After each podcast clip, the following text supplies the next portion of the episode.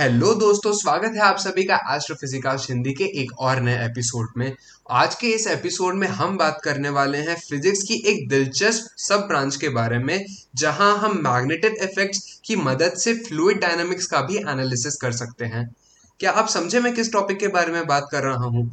आज के इस एपिसोड में हम बात करने वाले हैं मैग्नेटो हाइड्रोडायनामिक्स के बारे में।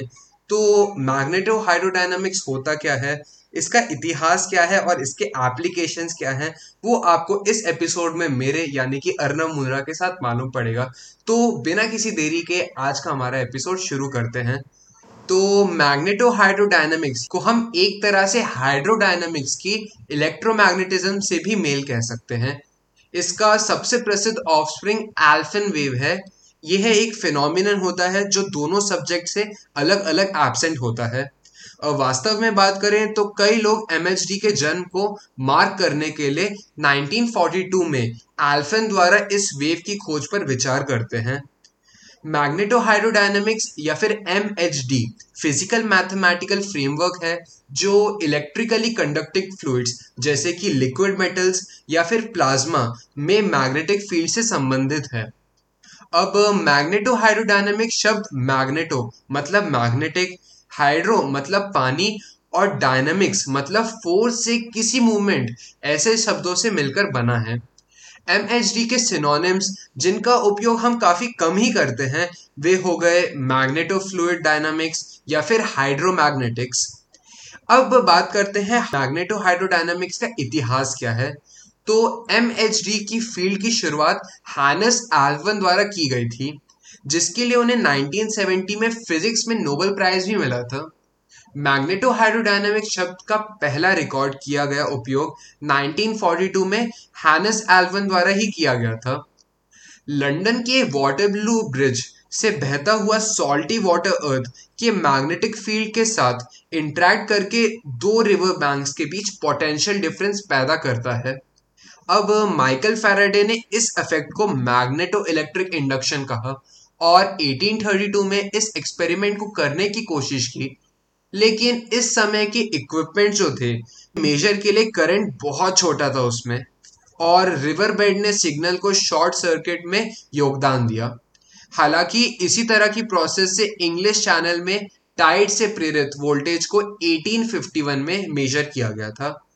अब फैराडे ने इस काम में हाइड्रोडायनामिक्स का टर्न ध्यान से छोड़ दिया था।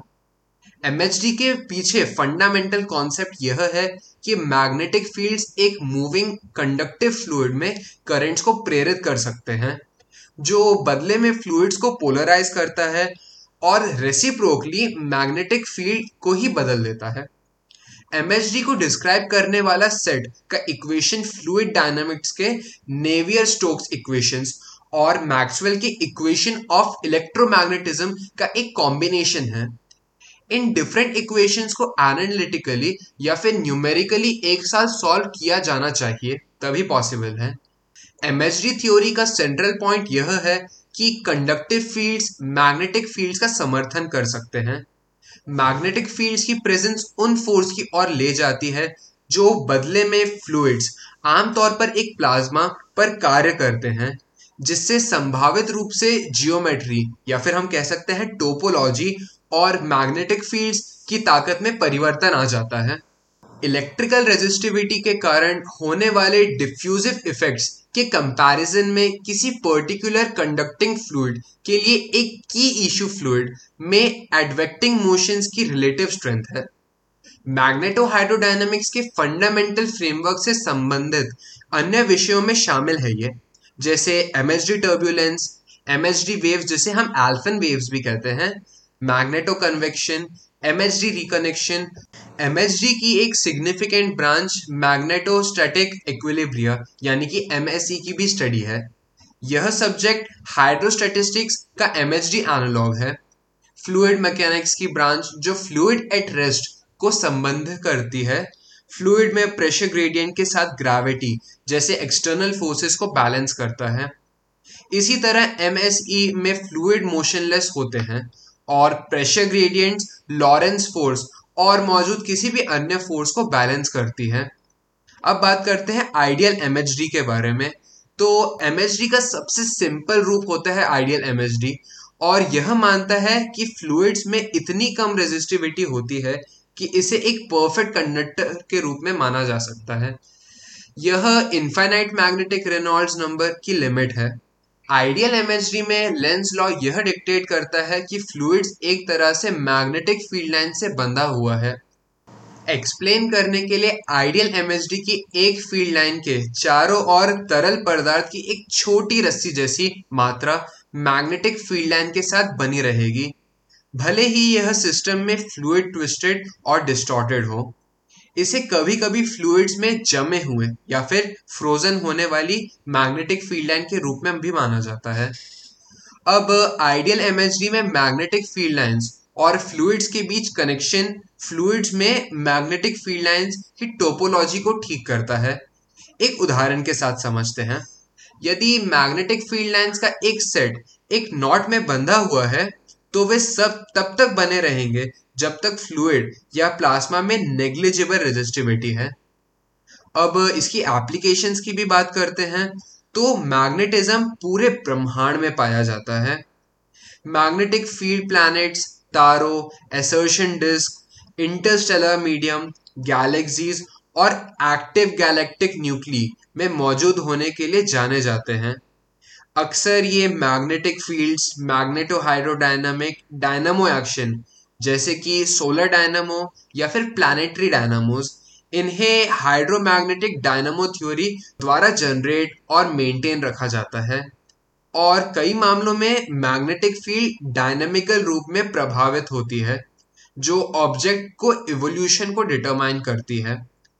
एमएचडी के भीतर स्टडी किए गए टॉपिक्स में टिपिकल कॉम्पिटिशनल एस्ट्रोफिजिक्स टॉपिक्स शामिल हैं, जैसे कि मैग्नेटो कन्वेक्शन एमएचडी टर्बुलेंस और हाइड्रोमैग्नेटिक डायनामो एक्शन आमतौर पर ऐसे सिस्टम्स में कई इंटरमीडिएट मैग्नेटिक स्ट्रक्चर्स जनरेट होते हैं, जैसे कि magnetic flux tubes loops filaments और आर्केड्स सूरज और अन्य तारों पर यह मैग्नेटिक स्ट्रक्चर्स कूल स्पॉट्स जिसे हम सन स्पॉट्स और मैग्नेटिक ब्राइट पॉइंट्स का रूप ले सकती हैं। मैग्नेटिक स्ट्रक्चर्स भारी अमाउंट में एनर्जी को स्टोर कर सकती है, जो magnetic field lines M reconnection के माध्यम से जारी की जा सकती है, जिसे सोलर फ्लेयर्स और स्टेलर यहाँ यहाँ तक कि गैलेक्टिक इरप्शन हो सकते हैं। यह इस प्रकार है कि सूरज हेलियोस्फेरिक मैग्नेटिक फ़ील्ड में तूफ़ान का कारण बनता है और अल्टीमेटली औरोरा और स्पेस वेदर इंजीनियरिंग में भी एमएचडी की स्टडी करने के लिए नियोजित किया जाता है। एक उदाहरण फिर लेते हैं। फ्यूजन रिएक्टर्स में प्लाज्मा की मैग्नेटिक बिहेवियर न्यूक्लियर रिएक्टर्स की लिक्विड मेटल कूलिंग और इलेक्ट्रोमैग्नेटिक कास्टिंग अगर आपको मैग्नेटो हाइड्रोडायनेमिक्स के बारे में और भी इंफॉर्मेशन चाहिए तो an introduction to magnetohydrodynamics जिसके ऑथर हैं एलन डेविडसन ये टीम एस्ट्रोफिजिकास की तरफ़ से एक मस्ट रीड बुक है। इसमें आपको मैग्नेटो हाइड्रोडायनेमिक्स की ऑलमोस्ट कंप्लीट डिटेलिंग मिल जाएगी। दोस्तों, आज के एपिसोड के लिए बस इतना ही। आप हमें सोशल मीडिया ऐप पे भी फॉलो कर सकते हैं। लिंक सारी डिस्क्रिप्शन में मिल जाएगी। और इन्हीं ऐप्स के थ्रू आप हमें अपना फीडबैक भी शेयर कर सकते हैं। मैं आपसे मिलूँगा फिर किसी नए टॉपिक में एक नए एपिसोड के साथ। तब तक के लिए नमस्कार स्टे सेफ़